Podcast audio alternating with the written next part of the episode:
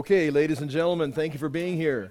We are looking at uh, 1 Timothy chapter 2, uh, the first seven verses. Uh, I'm going to go back and look a little bit into chapter 1. Uh, got a lot of ground to cover. They're, they're simple verses if you read them. Well, I'm going to read through them here. And you kind of blow through them, just kind of sounds like it's talking about prayer, church service, da da da, whatever.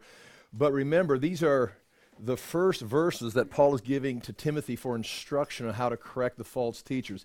He can't spend the entire first chapter, especially ending the first chapter, mentioning the false teachers, Hymenaeus and, and Alexander, and handing them over to Satan, and then just begin a second chapter going, okay, well, let's talk about how the church service is going. This would have to be the first beginning of the correction of the error. So I'll, I'll read the last verses of chapter 1, beginning in verse 18. Timothy, out of the NIV, and then we'll go to the English Standard here in our notes with the Greek text. Timothy, my son, I give you this instruction in keeping with the prophecies once made about you, so that by following them you may be you may fight the good fight, uh, holding on to the uh, to faith and a good conscience. Some have shipwrecked these uh, have, have, excuse me, some have rejected these and so have shipwrecked their faith. Among them are Hymenaeus and Alexander. We're going to spend a moment looking at that, whom I have handed over to Satan to be taught not to blaspheme. Now begins chapter 2. Without, you know, forget the chapter break and just assume he's, he's writing this letter. And so I urge you then, first of all, and that word first, proton, mean, means first in the first order, the, the first doctrine, the first subject, the first place, the first practice. Uh, here's where I'm going to start. I'm going to start by correcting prayer. Uh, I urge then, first of all, which would indicate there's a list of things coming. I'm going to correct this, then I'm going to correct this. And he starts with prayer. He says, first of all, that request, prayers, and intercession and thanksgiving uh, be made for everyone. And you're going to notice in these verses, 1 through 7, the word all is used, I think, six times.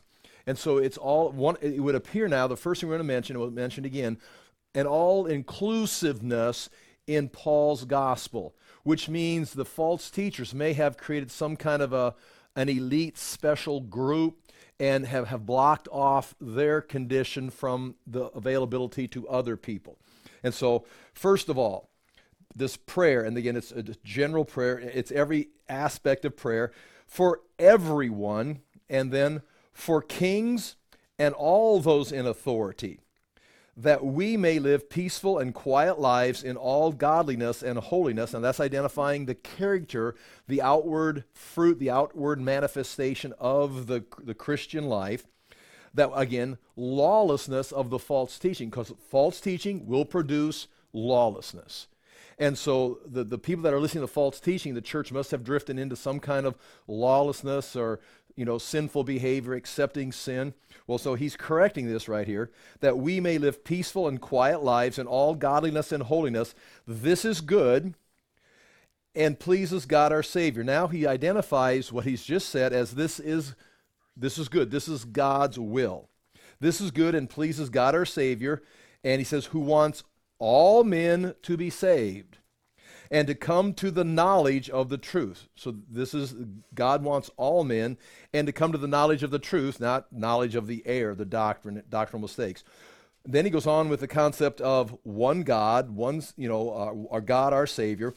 For there is one God and one mediator between God and men, the man or the human Christ Jesus, who gave himself as a ransom for all men, the testimony given at its proper time, which we, that is the way this salvation is communicated the testimony, the proclamation, the teaching, the preaching, the proclaiming of the good news, uh, the testimony given at its proper time. And then verse 7, he ties us all into his ministry. And for this purpose, I was appointed a herald, an apostle. I am telling you the truth. I am not lying, a teacher of the true faith to, and here's probably one of the key phrases, to the Gentiles, which that whole thing of all, all, all, all, and then he says, I'm not lying. I, am an apostle. I, am a, a, a preacher. I'm and he says, I'm not lying. I am a teacher of the Gentiles. And so we go back to the false teaching. it would appear that within Ephesus, by this time, they've, they've isolated themselves, they've got an elite group, and it may be they're challenging Paul's ministry, Paul's vision, saying, well, he's gone a little too far. We're going to get things back on track. And they've rejected Paul's outreach to the Gentile world because they're interpreting possibly Jewish scripture. Maybe they got their own. Re- we don't know all the details, but they seem to be inclusive or exclusive with their elite group and possibly shutting off the ministry to the Gentiles. That's why Paul ends this whole thing, because it seems kind of scattered as it goes through. We'll look at this as, as we go. Now, the first thing I want to do is we ended last week talking about Alexander and Hymenaeus, and we didn't finish this. And these are two people. The first one, Hymenaeus, and then uh, Alexander. And the, this can be important because Hymenaeus, the first one that we see right there, Hymen A, better put another E here. Hymen A, put an E in here, excuse me. I'll erase that as soon as I can. Uh, go to page 13. That's a scary thought. Page 13 of your notes. It's in the back. Yes, that's why we got to talk fast today. Yes, we're in trouble. I hope you don't have dinner or plans. Okay, no. Uh, and and this he's going to be mentioned. He mentions Hymenaeus and Alexander, who he's handed over to Satan to be taught not to blaspheme. That means these people in 62 AD are teaching something uh, blasphemous. Paul left there in 57 AD due to a riot, and we, we real quickly just to get a, a perspective on this. This is the the third missionary journey. There's Ephesus right here. Paul left and went up through here to, you know, come over to Corinth. So this is 57 AD. He leaves, stops back, and goes to Jerusalem. But he leaves right after this event takes place. And this is the harbor that, that leads into a little canal that leads into Ephesus. Remember, uh, the street that goes by the baths, possibly where John, we talk about John on mon- uh, Monday nights, what meant uh, uh, Cerinthus there and leads right up to the theater. Here's the agora where the shops were, the metal shops, the, the guilds were. And the riot broke out because something was affecting Artemis worship, and those that were working in the business rioted and went over to the theater. It's, this is going to open up some things here. Alexander is going to end up trying to speak to them. And Alexander, we're going to see here in just a moment, is a Jew. And okay, we'll talk about Alexander in a minute. But nonetheless, this is 57 AD. Paul then goes to Jerusalem, is arrested and placed in prison, uh, and gets out around 62 AD. Is probably when he drops Paul, Timothy off here. And during this period, 57 to 62 AD, things have he's been gone, and the elders of the church, just like Paul said when he went by here at the end of uh, on his way to Jerusalem, he says, "Men among you is going to rise up and gather people for their own benefit. Now he comes back five years later, and sure enough, there's elders in the church that are misleading the people. So that's 62 AD, and he says he's handing Hymenaeus and Alexander over to Satan to be taught not to blaspheme. But at the top of page 13, when we get to 2 Timothy, this would be five years later, 67 AD, 10 years after originally there, five years after this letter. He writes this, and notice this is some information uh, he writes 2 Timothy 2:18. He tells Timothy, which also the church would be reading, avoid irreverent babble. And that sounds like the myths and endless genealogies he refers to in 1 Timothy. For it will lead people into more and more ungodliness, false teaching, and pointless information is going to lead them into more and more speculation and more and more lawlessness or ungodliness. And their talk will spread like gangrene. It will spread and start destroying the whole community. Among them are, guess what? There's a name, are Hymenaeus. Now it doesn't say Hymenaeus, the one I mentioned in 1 Timothy, but we're going to, you know, and you can be judgmental and make, corrections. I'm assuming this Hymenaeus of 1 Timothy chapter 2, or chapter 1 at the end of the chapter, is the same Hymenaeus five years later. Among them are Hymenaeus and Philetus, watch, who have swerved from the truth. In 1 Timothy, they've shipwrecked their faith. Uh, they've swerved, so he's still functioning. He's been handed over to Satan uh, in 1 Timothy in 62 AD, which didn't mean a bolt of lightning struck him in the streets of Ephesus. He's still floundering around five years later, misleading people. Now, How, how that all plays out, I'm not sure. But he's not apparently responding to any kind of discipline or correction. And here's his, his swerve from the truth, and here's what they're saying. This will help us in, get some insight, possibly, in what Paul's saying here in these verses 1 through 7. Saying that the resurrection has already happened. So, one of his things that he was saying, uh, at least in 67 AD, and possibly back here, is he is reinterpreting the Christian message and talking that we are already in the age of the resurrection. That by whatever, ha- if it's when you got born again or if it's a historical event, whatever, we're in the kingdom age now. This is, we've already been resurrected. We're here. There's nothing more to look at. This is the age, uh, which would mean in the age, the nations are irrelevant because they've all come to Christ, or you've got the kingdom of God over here and the nations are, are nothing. Uh, you have no connection with them. Something, uh, in other words, he's out, his eschatology is totally messed up, saying that the resurrection has already happened. They are upsetting the faith of some. Imagine me teaching you the Bible, but the point I my foundation is not that someday we're going to see the return of Christ and there'll be a resurrection and the glorification of the body, but right now we got to deal with the sin nature. Uh, we are born again, justified but we are in the process of being sanctified, overcoming the sin nature right now because we still have a sin nature, but we are justified, being sanctified. But the day is going to come where we are glorified, and all my teaching does fall into that framework. We're justified, being sanctified, waiting for glorification. But now take my all my teaching and put it over here, and I'm now saying we're already glorified. We're already there. You're not trying to be sanctified any more than you're trying to be justified. Do you have faith in Christ? You do. You've been justified through Christ right now today. You don't need to get justified. You are in Christ. You are justified. You're seated with Him in heavenly places. But in time, you still have a sin nature. You're still being sin. You can still sin. So that's where that's the framework. Imagine I push it all the way up here. You don't need to worry about justification. You're already justified. You don't need to worry about sanctification. You're already holy. You're already perfect. You're just here ruling and reigning. It's like that would change the presentation of the Bible study and it would change your application of the teaching th- since we're already. Anyway, saying that the resurrection has already happened, they are upsetting the faith of some, but God's firm foundation stands bearing this seal. The Lord knows those who are his, and let everyone who names the name of the Lord depart from iniquity if you are a believer and you've been led into that, he says, God will lead you out of it and you will forsake the iniquity that Hymenaeus is leading you in in 67 AD. So that's Hymenaeus, and that gives us an insight of possibly one of the false teachings, their conclusion, their speculation. We're already in the age of, of uh, glorification. Now, Alexander, the same time frame would remain there, but no, watch this. Alexander, is the Knicks mentioned, four times he is mentioned. And he is, well, let me read right there Acts 19 33 through 34.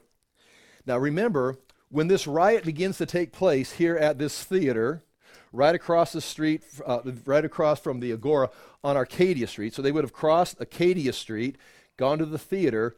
There's a man, Alexander, that's going to be there. Remember the leaders of the city, some of the, pro- the leaders uh, of the city emailed Paul or sent him a message and says, Don't go to the theater because Paul was trying to get out of the house, wherever he was at, and get down to the theater and address the crowd. You say, Well, wow, what a bold man. He's going to go down there and maybe present them with the gospel. True. He wants to go out and present the truth to them. But when we look at it this way, Alexander has a metal worker from the Agora, apparently a believer. He's a Jew probably come in line with Paul because Paul's a Jew, he's a Jew, and he's going to want to take the, his Jewish background and, and keep Christianity or this message in the Jewish community or whatever. Paul's absent. The riot breaks out because Artemis's temple has been uh, uh, desecrated in the sense that they're not selling the same amount of little idols, little statues, and the, and the economy is crashing because all these ships are coming in, tourists are coming, worshipers are coming, and it's just not, you know, it's, it's hit, a, hit a snag as far as the economy. So they begin to riot, but Alexander says, ah, I know what to tell them. So Alexander is going to start up and begin to address the crowd, and Paul hears it from home. What? Or he sees live on the broadcast, what? Alexander's going to explain the gospel? No, I don't want Alexander explaining the gospel. And so Paul, that may be why Paul says, I've got to get down there because I've got a false teacher going to represent what's going on. Well, here it is. Uh, the theater protest. This is Acts chapter 19. Some of the crowd prompted Alexander, who, whom the Jews had put forward. And Alexander, motioning with his hands, wanted to make a defense to the crowd. So here's Alexander. The riot breaks out here. They go across the, the theater's filled with men, the, the tradesmen, the guilds, rioting. Great is Artemis of the Athenians or Ephesians. And uh, Alexander, the Jews go, You go say something. You go say something. Paul's not here. You go say something. So Alexander steps up, motions with his hand. Okay, let me clear this up. And it's like, and, and Paul would be like, No, I don't want him speaking. Uh, he motions with his hand. Uh, but when they recognized that he was a Jew, for about two hours they cried out with one voice, Great is Artemis of the Ephesians. They wouldn't let him speak. And so, you know, Paul's like, finally, something goes his way. But then he ends up leaving. Now, in 2 Timothy chapter 4, now his name is mentioned twice in that verse. It's mentioned here at the end of chapter 1, Hymenaeus and Alexander, who in 62 AD, which would be about five years after this riot, he's being handed over to Satan to be taught not to blaspheme. So, blasphemy would be his teaching, his what he's explaining about God. His view of God is blasphemy. It's wrong. And it's not like we can correct it. We've tried. He just keeps preaching blasphemy. Now we go to 67 AD in 2 Timothy 4, 4 14, 2 Timothy 4 14. Uh, this would be 10 years after the riot, five years after 1 Timothy. Paul is writing Timothy his last letter. Um, when you come, he tells Timothy, bring the cloak that I left with Carpus at Troas, also the books, and above all, the parchments. The books would be the papyrus, the parchments would be the animal skin, probably the Old Testament books. Then he says, Alexander the coppersmith. Now, is this the same Alexander? You can say yes, you can say no. Uh, in one case, he's a Jew. Here, he's a coppersmith. The fact that he would be working as a coppersmith, he would be working uh, here in this agora, going across Acadia Street over into the theater. Those are just some more pictures there. He would be there working. There's the theater, there's the agora. That's where the artisans, the silversmiths work. And Alexander would be one of them. So he's right there in the group and ends up having a chance to get in front of the audience here in the theater. I'm saying, uh, yes, he's the same guy. It's not absolute, but he's causing trouble for him in Acts. He's causing trouble for him in 1 Timothy and 2 Timothy. Uh, and then there's Acadia Street. There's the Gora. There's the harbor. There's the main street coming in. You turn. There's the theater. We've seen all that before. And with that, we'll go to there. Okay, we're done looking at photos. Uh, when you come, bring my cloak. Then he says, Alexander the coppersmith did me great harm. The Lord will repay him according to his deeds. Now, we're not sure what he did. Then he says to Timothy, who's still in Ephesus, where Alexander is still functioning, beware of him, for he strongly opposed our message. Now, Alexander, if it's the same guy, is not a, a secular uh, Artemis worshiper.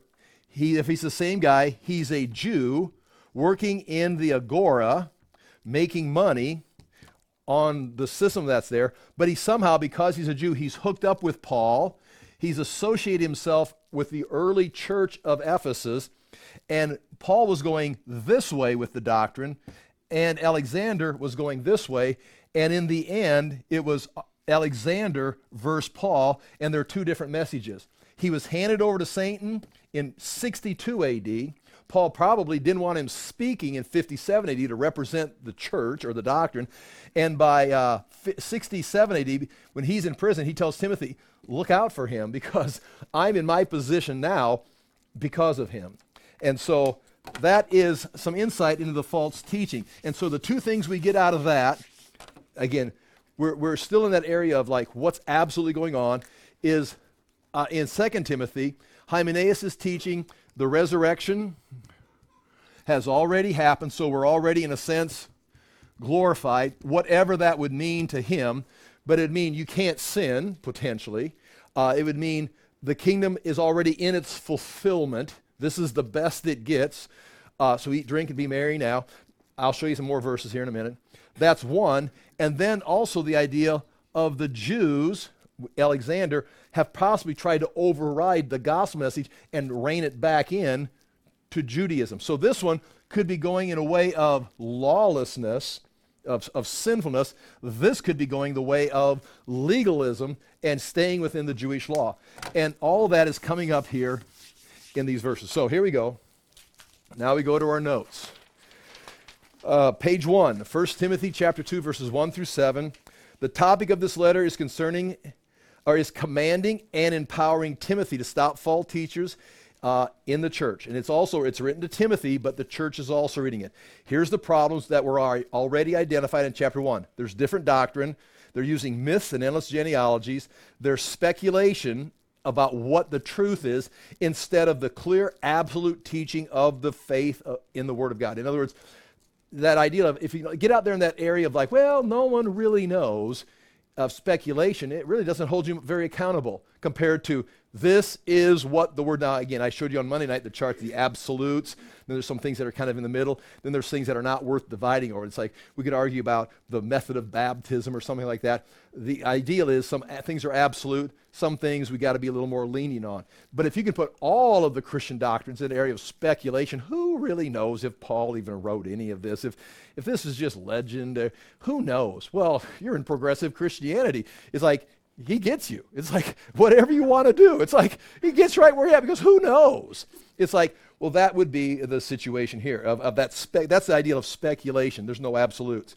Vain discussion, misteaching of the law, law which leads lawlessness, rejecting, uh, rejecting a good conscience, shipwrecked faith, and blasphemy. Uh, that next point is the word proton means the first thing Paul wants to talk about is this right here. Uh, and I got at the bottom there, the bottom bullet point, it appears the false teachers had misdirected and misled the believers concerning three areas. And right here, I've already said a little bit about them, but underneath each of those three areas, I've got a verse from 1 Corinthians listed that is, if we would take time, you can see the same thing is popping up right across, right across the Aegean Sea in Corinth. It's the same thing. The first issue potentially is this people outside the accepted group of believers concerning other people such as Gentiles or unbelievers. In other words, if they're outside the group, mm, we don't have room for them. In 1 Corinthians 11, 17 through 22, it talks about uh, some people being separated. We got, we got our group, and then we've got the outsiders. And Paul says, no, we got to stay together. We're all the same. So there's that, that exclusive. The second bullet point the secular leadership seems to have been ignored, neglected, or no longer considered valid because they're going to start talking about prayer for all people, not just your group, all people, and for the government leaders. It's like the Caesar, the emperor is Nero at this time. You need to be praying for the king or the emperor and all those that he's placed in authority, all the way down to your local government. It's like, what? They don't even matter. We're already in the kingdom age. So I asked, has the Christian community been taught some form of complete salvation? And we find out yes in 2 Corinthians. Has Christian community been taught that the kingdom of God has already completed, it was completed and functioning and led to some kind of a disconnect with the current state of the government? You see Christians do that, just isolating. Today you're going to just stay over here and hide. It's like, well, you're part of this community. You, you're part of the kingdom of God, but you're still living here. And that is exactly the case that you see in 1 Corinthians 4 and 1 Corinthians 15.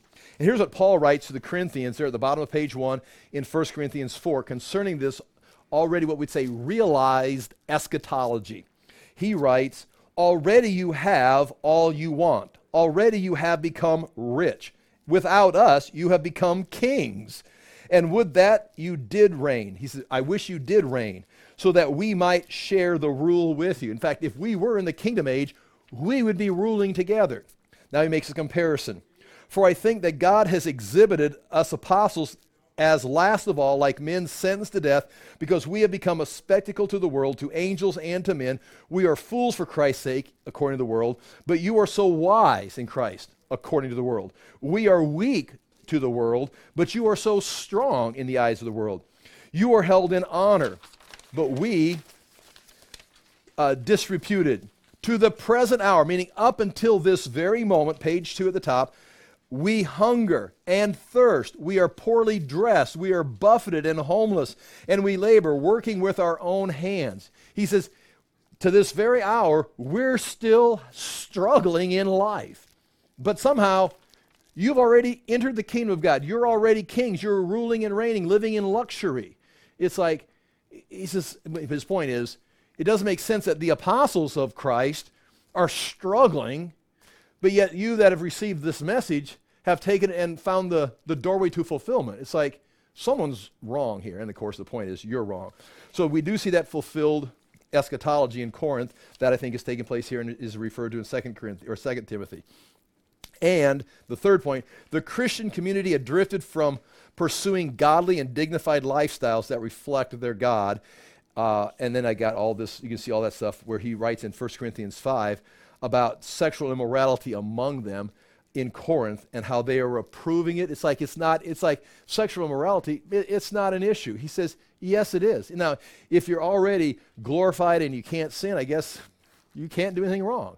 And they were, in fact, it talks about are you so arrogant or are you boasting about? They were boasting. Look, look what we can do. We've got sexual immorality. We've got transgender pastors. It's like, aren't we there? It's like, what, you're boasting about this? The fact that you've got a transgender pastor leading your church into homosexuality means you've totally lost the game.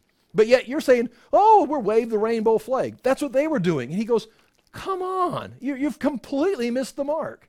And so that is kind of that's what we see in Corinth. We got some reflection of that going on to, in Timothy. And so here's how these first verses break down right here. The first part is going to be prayer. Oh boy, this is, and I, I really like this chapter. It's, it's prayer, and he's going to be showing them how to pray, but then he's going to tie it in with it's all very logical. God's will or God's desire. Why do we pray this way? Because it's God's will. That's, that's verses uh, 3 through 4. That's 2, 3 through 4. But then, how do you know it's God's will? Now, watch this. Coming from Monday night classes, we've got Scripture. Scripture, or where are you getting Scripture in 62 AD? Uh, we call it the Old Testament. It's like they were not without authoritative scripture. They had Genesis through what we'd say Malachi, or in their case, Genesis through Chronicles, the order of the book. Uh, they had scripture. And so Paul's going to go to Old Testament scripture and verify that I know God's will because I'm still teaching scripture, which is another attack on the false teachers because they've got to get rid of the Old Testament to justify their new doctrine because their new doctrine is completely out of line with the Old Testament. So, well, that doesn't matter.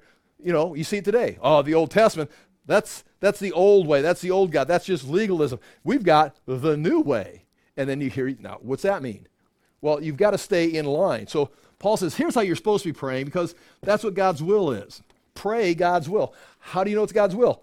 Because it says so in Scripture. And then from here, he's going to be talking about all. And then he says, now, he says, all men he's going to say his ministry, Paul's ministry is exactly, this is exactly what I'm doing because the scripture says it. It's God's will. So here's how you pray. It all comes down to his ministry, which would probably indicate also Alexander and Hymenaeus are like, Paul's got the wrong ministry. We've rejected the Old Testament scripture. We know what God's will is, and here's how we pray. We don't pray about all people or the leadership because we're beyond all that. And Paul says, okay, first of all, you need to pray for all people and you need to start praying for your leadership so you can have a chance to have a quiet, peaceful life. How do you know? Why should we do that? Because it's God's will. How do you know it's God's will? The scripture says so. And my whole ministry is based on this practice. And so here we go that's where this whole thing is heading. And we could quit right there and say we've covered the verses. But you can see it right there. Do notice on the bottom of page two. No, we're not going to quit right there. We're going to drag this out for three more weeks. Look right there on those notes. You can see the word all is highlighted or underlined. Uh, and that, that is, that's a theme. It's, it's ex- everyone is. And I'll tell you ahead of time when it says all, the idea probably is, and we'll show you the case, you don't have to agree with this. Obviously, God wants all, every individual to come to faith in Christ and to come to the fullness of the knowledge of God. But the use of the word all is probably talking about you've got the Jews and then you've got the rest of the people. God wants not just the Jews to come to faith, but all the peoples to come. So you, you, can make the application for individuals, but the context here is probably we're not exclusively limiting this to the Jews, but all people. This is going to go to all, and because Paul he ends the book, the last word in the in the NIV is a minister or teacher of the Gentiles. Meaning, I'm going to the Gentiles, and there's going to be some opposition of like, why are you going to the Gentiles? It's a waste of time. All right, um, page three. Uh, I'm going to read those first three little paragraphs there. These verses logically connect God's plan of salvation for all men to God's revealed will found in the Old Testament, which promised a man to pay the ransom for all men. This is exactly what Paul's appointed mission is a teacher of all the Gentiles of this faith and this truth. Somehow, the false teaching of the different doctrines, the myths and endless genealogies, the speculation, the vain discussions, had led to a misapplication of the law, leading the Ephesian church to a lawless lifestyle, rejection of a good conscience, blasphemy, and shipwrecking the faith. Now, the first, uh, the first of all, the Ephesian community did not understand and, and were not praying in line with one, God's revealed will, which included secular or Gentile leadership, God's revealed desire that all Gentiles would meet the promised man, and they were contrary to Paul's ministry. So here's our first verse. First of all, this is right out, this is now the English standard, and I've got in boxes there in the Greek the word panton, panton, which means all. Panton is all. So your, your two Greek words, proton, first, panton, all. Okay, and, and don't quote me on saying it correctly. First of all, in the English Standard, then, I urge that supplication, prayers, intercessions, and thanksgivings be made for all people. So I think the Im- important right there is first. First. This is, I'm going to start, this is not like he's switching subjects. This is now, I, I urge you to stay there and correct the false teachers. Your first place to start is right here with prayer. They don't know how to pray because they don't know God's will. You need to straighten out prayer. First of all, and then he urge is the same word used in chapter uh, 1, verse 3. It means to exhort, encourage. I urge you, I exhort you. You can almost say, I command you. First of all, fix their prayers. And the words that are used, urge that four words supplication, prayers, intercessions, and thanksgiving be made for all people. You can break those down. Of course, I would try to break those down into four different types of prayer, but it's probably more like a, a rainbow, more like an arch of you know, they're going to have uh, one of the words is prayer, which is a very general word. Uh, the first word is is the word uh, uh supplications, uh, and then the last word is thanksgiving. And all these are all of these are plurals, so it's not like prayer; it's prayers, supplications, thanksgivings, and the word I'm missing here is uh, supplication, prayers. Oh, intercessions. And really, this is intercession would be praying for other people or interceding in situations. Prayers would be very, very broad, very, very general. Supplications would be coming and asking for something. We need this help. Uh, you know, we, we need uh, uh some provisions somewhere. And then thanksgiving would be both past, what you have done for us, and future of we know confidently. So it's like it's this whole thing. This would be all types of praying should be made for all people and for your leaders. So I'm going to turn the page, and there's your list of all those words. Um, the f- point three, supplications. This first word, supplications or entreaties, uh, it means uh, a, a, need. Uh, entreaty meaning to uh, I, I want or from a lack. We're, we're lacking something.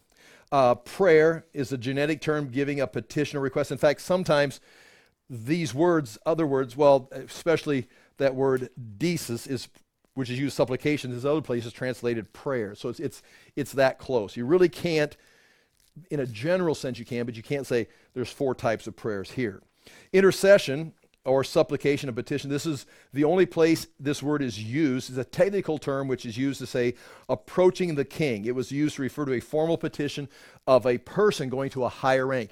If you would go to your boss at work and petition them for a day off, I want to go to the Kansas City Chiefs Super Bowl parade. You would make that would be an intercession, that would be a, a petition. If you go to God and inter, uh, intercession for someone to be healed, that would be so. It could be as simple as your boss, or uh, uh, now I was gonna make a joke about husbands and wives, but I'm gonna pass that up and say it's like a husband asking his wife or his wife. Trying to figure which way I'd go with it. I'm just gonna skip that whole, try and make a joke, uh, especially with what's coming up in verses at the end of the chapter. Okay, uh, Thanksgiving, of course, I said it before. That's, that's clearly Thanksgiving. You're thanking God. So you're not asking for something, you're thanking God for what you're doing. And this is, he says, I urge that this be done for all people and all of your leaders. Now, at the top of the page, just so you can see that, that word urge is used in Romans, 1 Corinthians, 2 Corinthians, and in 1 Timothy chapter 1. Uh, in Romans 12, I urge you, brothers and sisters, in view of God's mercy, to offer your bodies as living sacrifice. Uh, 1 Corinthians 1, I urge, brothers and sisters, by the name of the Lord Jesus Christ, that you all agree. 2 Corinthians 10, 1, Now I, Paul, myself, urge you by the meekness and gentleness of Christ, I who am meek when face to face with you, but bold, he's going to urge them. But those are places where he's urging them to take action in a similar sense. Okay, chapter 2, verse 2. After saying all people, meaning you're not limiting yourself to your little Christian believing group or your little sect, your little cult. You're praying for everyone. Everyone you're praying because why? Because God wants desires that everyone be saved. Why? Because Jesus paid the price, the ransom for all men. Jesus paid the price for all men because God wants all men saved. So you are praying for what? No one but your little group? Come on, that doesn't even make sense. You're, you do not even have the right religion. And so, first of all, and then, chapter 2, verse 2 for kings and all who are in high positions, that we may lead a peaceful and quiet life, godly and dignified in every way. So here we go to kings, Basileia, or the leaders, and that would be Caesar, the emperor. And it doesn't necessarily need, it is Nero at this time, but it would be referring kings. It means whoever your emperor is, you should be interceding with prayer for them. And the reason is going to be how it affects your life. Because, and this is this is amazing. I mean, we, we know this, but you pray for these leaders because they have, we're going to point it out, they have authority given by God. Now, if you think you're already in the kingdom of God, these guys don't matter. But if you come back to reality, who is controlling our governments and our world and our nations? These leaders. Why? How do we stop them? Uh, you can't. God gave them the authority. Well, I, I, it's like I'm a Christian. I don't want to. It's like you better be praying. They want me to do things I don't want to do. They want me to get another vaccine. Are you praying for their guidance, their wisdom? Are you praying for leadership? Well, no, I think they're all heretics. They're satanically controlled. I'm just over here just mad about everything. Right, you're joining the little cult there in Ephesus. Come back, and first of all, let's start praying for the leadership. Well, we're not going to be. Okay. Guys, you are in this age, you're justified, you're being sanctified, and you will be glorified. While you're being sanctified, Nero is your emperor. Ah, he's a terrible man. Who put him there? I'll give you the doctrines here in a minute, but it's God. Okay. So pray for the, and, and then it goes, and all those in authority coming down, which be those that Nero has appointed or Caesars have appointed, even to the local governments there in Ephesus. So that's what it's referring to. Um, you see right there uh, the word, go to page five. Authority is the word hyperochi. Uh, it means eminence, referring to any superior preeminence, including those held civic government. You've got verses very quickly Romans 13, 1 through 2. Let everyone, this is Paul writing to the Romans, let everyone be subject to the governing authorities. That would be, this is the emperor here, and the local authorities. And that this becomes tough in America because we are a Christian nation. We have the right to vote, we have the right to influence. So at some point, you've got to be boots on the ground, influencing your culture, involved in politics But at the same time, you've got to be praying and interceding and praying for these people because Jesus Christ paid a ransom for all people. God's will is that all men be saved. And we're going to find out that God's will is that this person or this position has authority over the governments at this time in history. That does not mean God has lost his sovereignty, that he's not over this king, but it does mean that he's working he's working through this government. He's working through the Biden administration. God's will is being done and executed through the Biden administration or the Trump administration or the Nixon or whatever. It's like God is working through that somehow. And it's like, how, how can that be? Well, they, they can look. Nero ends up running and killing himself because he went got so crazy. He killed Peter. He killed Paul. Eventually, he's eliminated from history. But Paul is saying you need to pray. What are you going to see? For quiet and peaceful lives. You need to pray for these people because they are in charge right now. Again, that, that opens up a whole other can of worms. When do you rebel? When do you fight back? That's another whole question. Because uh, that could become a false doctrine also. Because especially America. I mean, it's like we were, we were, we were the, the, Protestants who protested against the Catholic Church, then sailed across the Atlantic Ocean and started the Revolutionary War and fought against England. And now we're Christians. We should follow the leadership of the church and the government. Well, how did we get here? Well, we rebelled against the church, and then we rebelled against the government, and then we fought each other, and here we are today.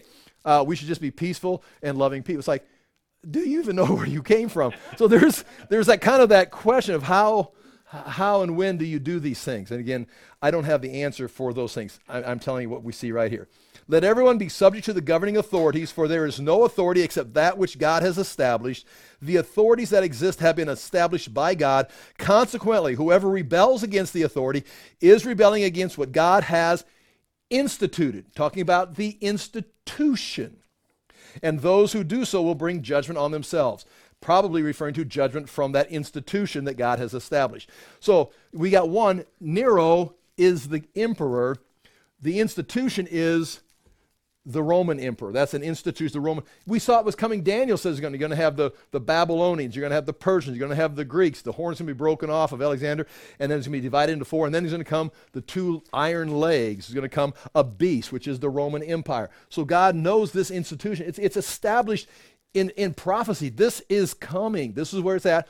And, and in Nebuchadnezzar, we got verses coming right here. Nebuchadnezzar and the, the Babylonians and the Persians were appointed by God. Coming after him was Alexander, who worshiped in the temple in Jerusalem. So Nebuchadnezzar did God's will, was called God's servant. Cyrus the Persian did God's will, was called uh, a God's servant. Alexander came and worshiped God and did away. Now, did he become a believer? But he was being used by God. So these things are tough. 1 Peter chapter 2 verse 13 through 15, submit yourselves for the Lord's sake to every human authority. This is about 64 BC, AD, while Nero, who's going to cut Peter or crucify Peter upside down fairly soon, uh, 64 AD, that, that would be 2nd Peter. Six, this would be more like 62 AD probably.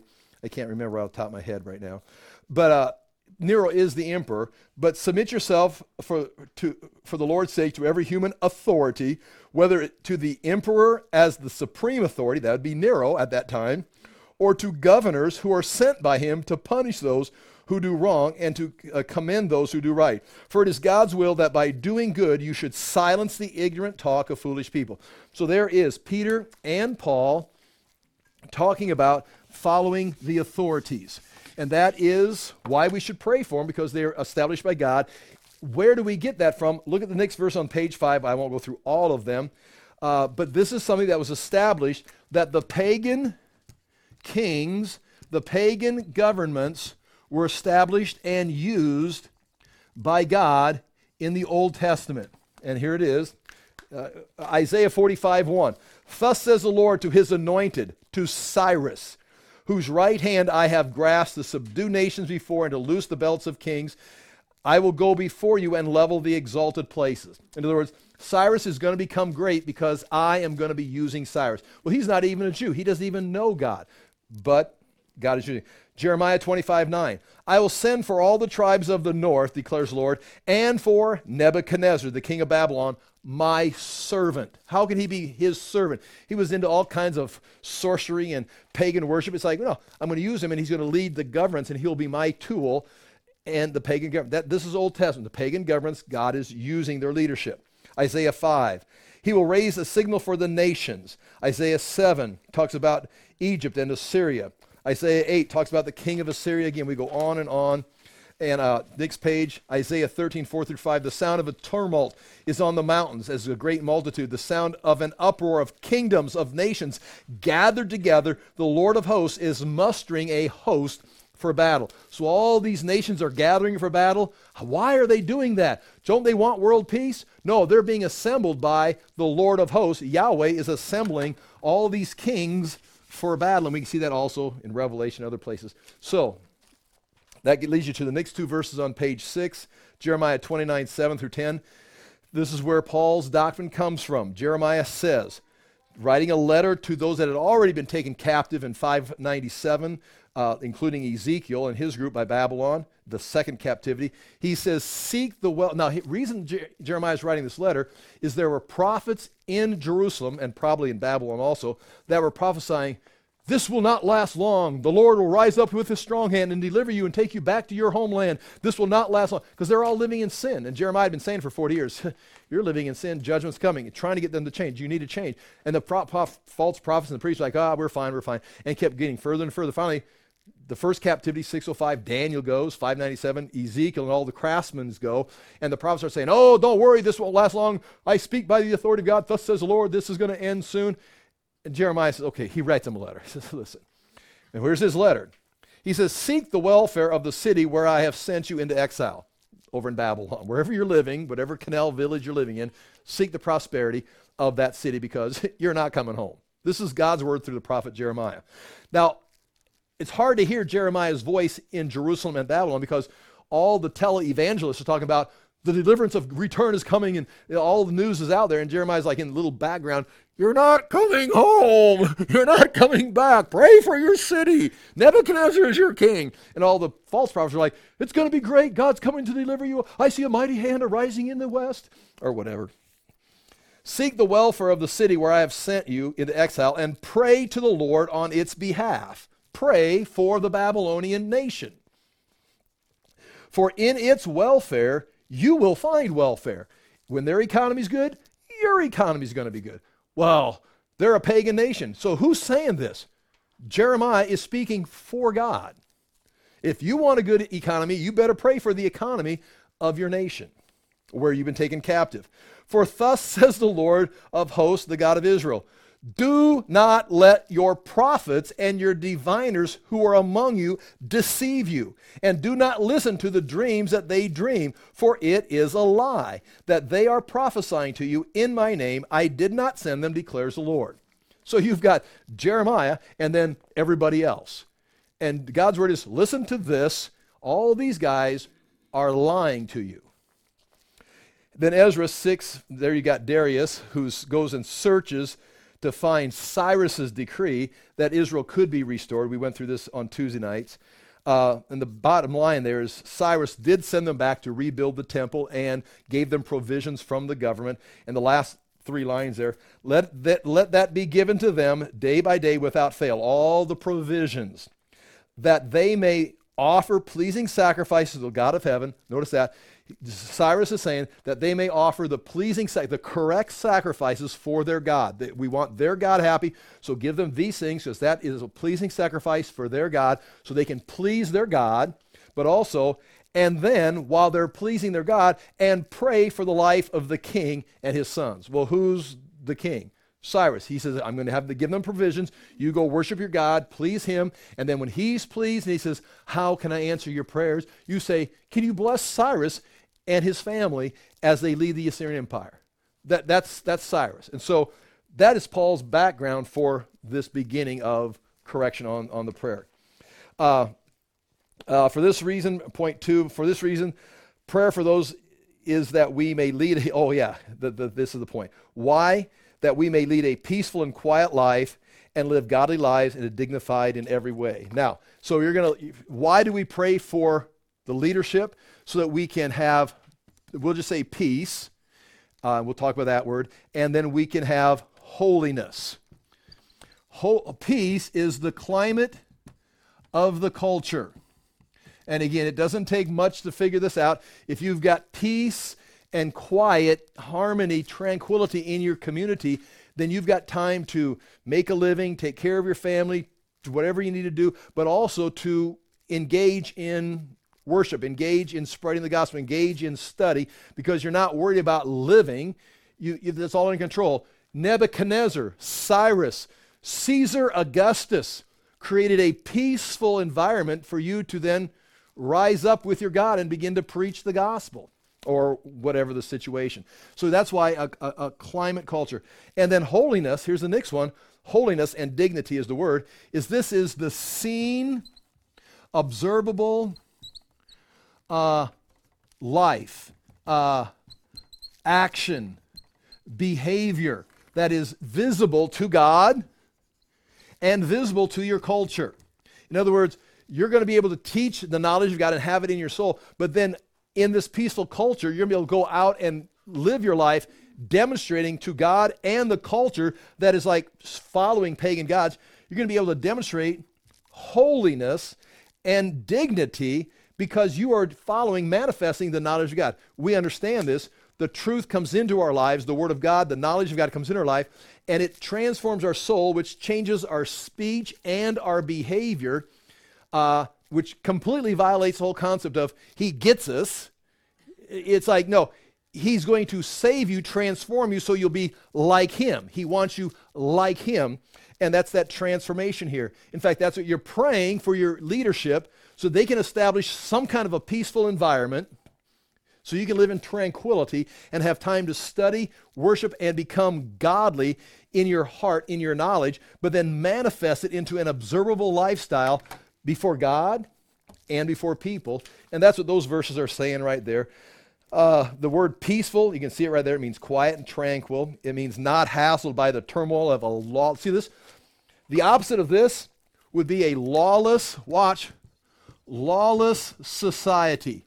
Imagine going to church and growing in the knowledge of God in a lawless society where you're just trying to stay alive. You, you, don't know, you may end up in prison because you're following the Word of God. It, it's, sometimes there's great spiritual growth at that time. We go through history. Uh, the seed of the martyrs is the, the blood of the martyrs is the seed of the church, you know, that whole concept. But lawlessness, we would much rather have a peaceful culture than a lawless culture. So that's, that's what that's referring to. The other word uh, peaceful and quiet. Quiet means tranquil. You used to say quiet, peaceful, almost like synonyms. And then that uh, we may li- live a godly and dignified in every way. And this is observable character. All godliness, you can see the word there. Oh man, this I could go off on this too. This godliness was not a was not a uh, just a Christian word. Godliness was something that was a cultural word. Godliness is if you took Artemis and you lived in a way that was pleasing to Artemis. And again, that doesn't mean that doesn't mean that doesn't instantly mean immoral. It may mean that you were doing things that Artemis and a lot of times these the gods in these pagan cultures would require and expect you to live a way that is productive because they don't just want to destroy the society, they want the society to function. So there's going to be certain standards that if you're going to follow Artemis and be pleasing Artemis, you would live a godly life. The same thing can be said about the Old Testament. If you're going to be following the law of Moses, this would be another place where the word godliness is used. But now Paul is tying this in godliness, not with Artemis, not with, directly with the Old Testament law, but with the teaching of the knowledge of God as far as this gospel. So that is what you see uh, bottom of page six. This is the inner response to circumstances, page seven. Uh, point two, uh, the visible production of the knowledge. Uh, go down to, I've got, oh, point six. It is probably an issue because it, the opposite word is used in 1 Timothy, 2 Timothy, and Titus, where you've got eusebia which is godliness, and then the antonym asabia, which means ungodliness. And some references to that are in 1 Timothy, 2 Timothy, as you see it right there. Uh, and point seven is what I'm saying right here. Artemis worship culture, they had what they called godliness, but also the false godliness. So you want to separate from this godliness, but you also want to separate from the, the I didn't put this on the board, but the false teachers also had a what they would call godliness. But this godliness was lawless. This law was was uh, behavior that was contrary. That's what you see. Uh, point 7b, the false godliness of the false teachers, as seen in 1 Timothy 6 5. It's coming up later in this book. Constant friction among people who are with depraved mind and deprived of the truth, imagining that godliness is a means of gain. Watch this. The godliness that the false teachers were presenting is a, a godliness that if you did this godliness, you would see financial gain. And that is, Paul is addressing that by the end of this book. He calls them out. They're teaching a doctrine, what they call a godly lifestyle, with the goal of it being not holy living, not dignified, not, not holy in the eyes of the knowledge of God, but you'll get rich. You'll get wealthy. And uh, does that sound familiar? The, a depraved mind and a deprived of the truth, imagining that godliness is a means of gain. The only reason you'd want to be godly is you're going to prosper in this age, which would fit into the realized eschatology. Uh, but he says, instead, godliness with contentment is gain. If you get true, true godliness is going to be not this, but a truly godly person is going to be able to live content. And your, your faith is in God, your thanksgiving is to God, and independent of what you have, you are still content in Christ, knowing we are in process going somewhere, and there is this contentment. So, false teaching godliness is I've got to have it now. True godliness is going to be content. If you've got it, or if you don't have it, this it's not like, well, I've got to learn. No, if you are godly in the true knowledge of God, you're going to be content. It's like you're, you're above the situation. Now, again, it, it, when you're in the midst of poverty, you're in the midst of a struggle, that's a, that's a little different than just preaching about it or talking about it. 2 Timothy 3, verse 5, it says that the false teachers have an appearance of godliness, but deny its power. Avoid such people. And this would be right here, this would be it right here the, and deny its power. If you're charismatic and you want to see a lot of power and faith healing stuff, it's like they're godly, they're, they're a denominational church, but they don't like lay hands on the sick and, and see the dead rise. They, they, they deny its power. Okay, you can go there if you want to, but now you, I, you're taking one false teaching and attacking another false teaching. It's like th- this basically means right here is uh, godliness, but denying its power, the power that the truth of the Word of God, when it penetrates your soul and conforms you into the image of Jesus Christ, it's got the power to overcome sin. It's got the power to make you content or create a sense of contentment, the power to produce the fruit of the Spirit in life. The power we're talking about here is more character, more about holiness that is demonstrable to the world, that is coming from the truth. It's like the seed and the power of the seed to grow the nature of God. It's like, well, what about raising the dead?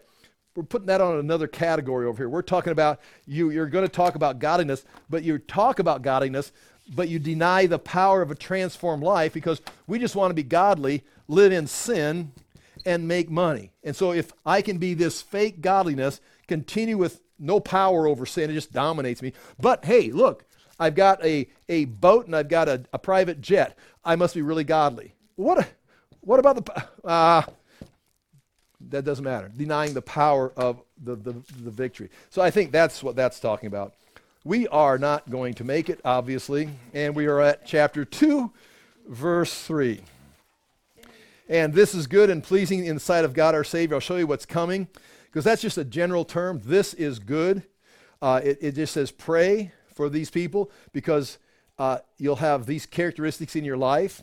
Uh, including the demonstrated holiness, and then says this right here. This, this is this is a great point. It's a good place to pick up next week because I really got excited about this. I mean, it, it transformed my thinking. This is good and pleasing in the sight of God. This holy life, this uh, peace in our culture, and a holy life, holiness in our life. This is, and we'll, we'll go up here, put, put prayer. We're going to put prayer too. Prayer for all, including your leaders, for peace and holiness in your life.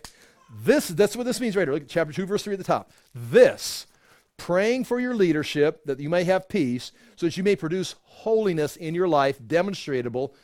This is good and pleasing in the sight of God our Savior. Now that's loaded. Good and pleasing, because what you see right down here, this whole list, is that phrase, good and pleasing. First of all, the, the good in point four, I've got that phrase from 1 Timothy 2 3 in Greek and translated, but also in the, the we have the Masoretic text, and then we've got the Septuagint, the Masoretic text is the Hebrew, the Old Testament written in Hebrew. Around 250 BC, the Greeks in Alexandria, Egypt, decided, Ptolemy, decided to have the Hebrew translated into Greek so they could put and have access to the Old Testament in the Greek language. This Septuagint, this means 70, supposedly 70 scholars translated, some 70 Jews I don't know, six from each tribe or something like that. Supposedly, you know, that's kind of the story. But there is a Septuagint. And sometimes Jesus and the apostles quote from the Hebrew. Sometimes, especially Paul in Gentile territory, quotes from the Septuagint. And again, there's going to be, a, because it's a translation, there's some slight variation. It's the same thing, but it's like, it's a slight variation. Sometimes it doesn't match the Septuagint and it doesn't match the Hebrew because Paul or Jesus is reading the Hebrew and then translating in their mind into Greek on the fly. And I, have seen pastors do that. When you go up there and you talk to them, they don't have a, a English Bible, they've got a, a Greek Bible. And they go, and they, it's like the whole time they're, they're talking to you in English, but they're reading the Greek text. Now, what are they? Are they quoting King James or English? What are they quoting? They're translating as on the fly. They're translating the words as they see them. And so when you read in the Bible and they quote something in the Bible, sometimes it's a quote from the Hebrew that they have to translate. Sometimes they're quoting directly from the Septuagint. Sometimes they know the Hebrew and on the fly, they're just quoting it out in the Greek. Okay, in the Septuagint, that's what you have right here. Uh, Paul writes, chapter 2, verse 3 This is good and pleasing the sight of God our Savior and then B, C, D, E is Deuteronomy 6, Deuteronomy 12, Deuteronomy 12 again, Deuteronomy 21, all where it says the same thing in Deuteronomy. This is good and pleasing or acceptable to God. And so they're taking, right here, they're taking the law. He's saying, This, if you want me to say it, say it, this holiness that comes from prayer and all people, and you produce holiness, this is good. This one in, the, in Deuteronomy, Moses says, This is good if you do this law. This is good if you do this law. This is good and pleasing to God if you do this law. Paul's saying, I'm not talking about the law. You're now in an age where you're praying for these leaders that God has put in position, and you're going to now start producing holiness in your life because of knowledge of the word. This is good and pleasing to God. And then the next one, we'll pick it up next week, is that word acceptable is Levitical. I'm looking for the notes here. Levitical. It's at the bottom of the page. Uh, acceptable is exact, and we go through that next week. Good is the law. The acceptable is a term used when you would bring an acceptable sacrifice to the altar, and God would say, That is acceptable. I will accept that offering. Paul is saying in the legalistic code, prayer for your leadership and all people so that you may have a peaceful life and produce visible holiness is good, just like the law is good and it's an acceptable sacrifice, just like all the burnt offerings were acceptable. This is now your law and your sacrifice.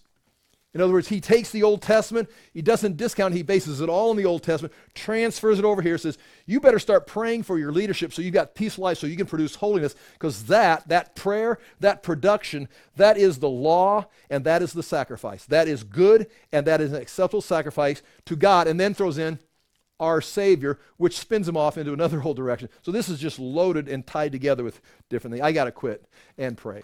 Father, we thank you for the chance to look into these things. We ask that we would understand them, that we'd apply it to our lives. We do ask that we would present sacrifices and things that are pleasing to you, acceptable to you in our prayer and in our lifestyle. As we pray for our nation, we pray for leadership, we pray for all people to come to a knowledge of Jesus Christ but also ask that we might be empowered to live a life that is, that is holy and pleasing to you at this time in history. In Jesus' name we pray. Amen. Thank you for being here.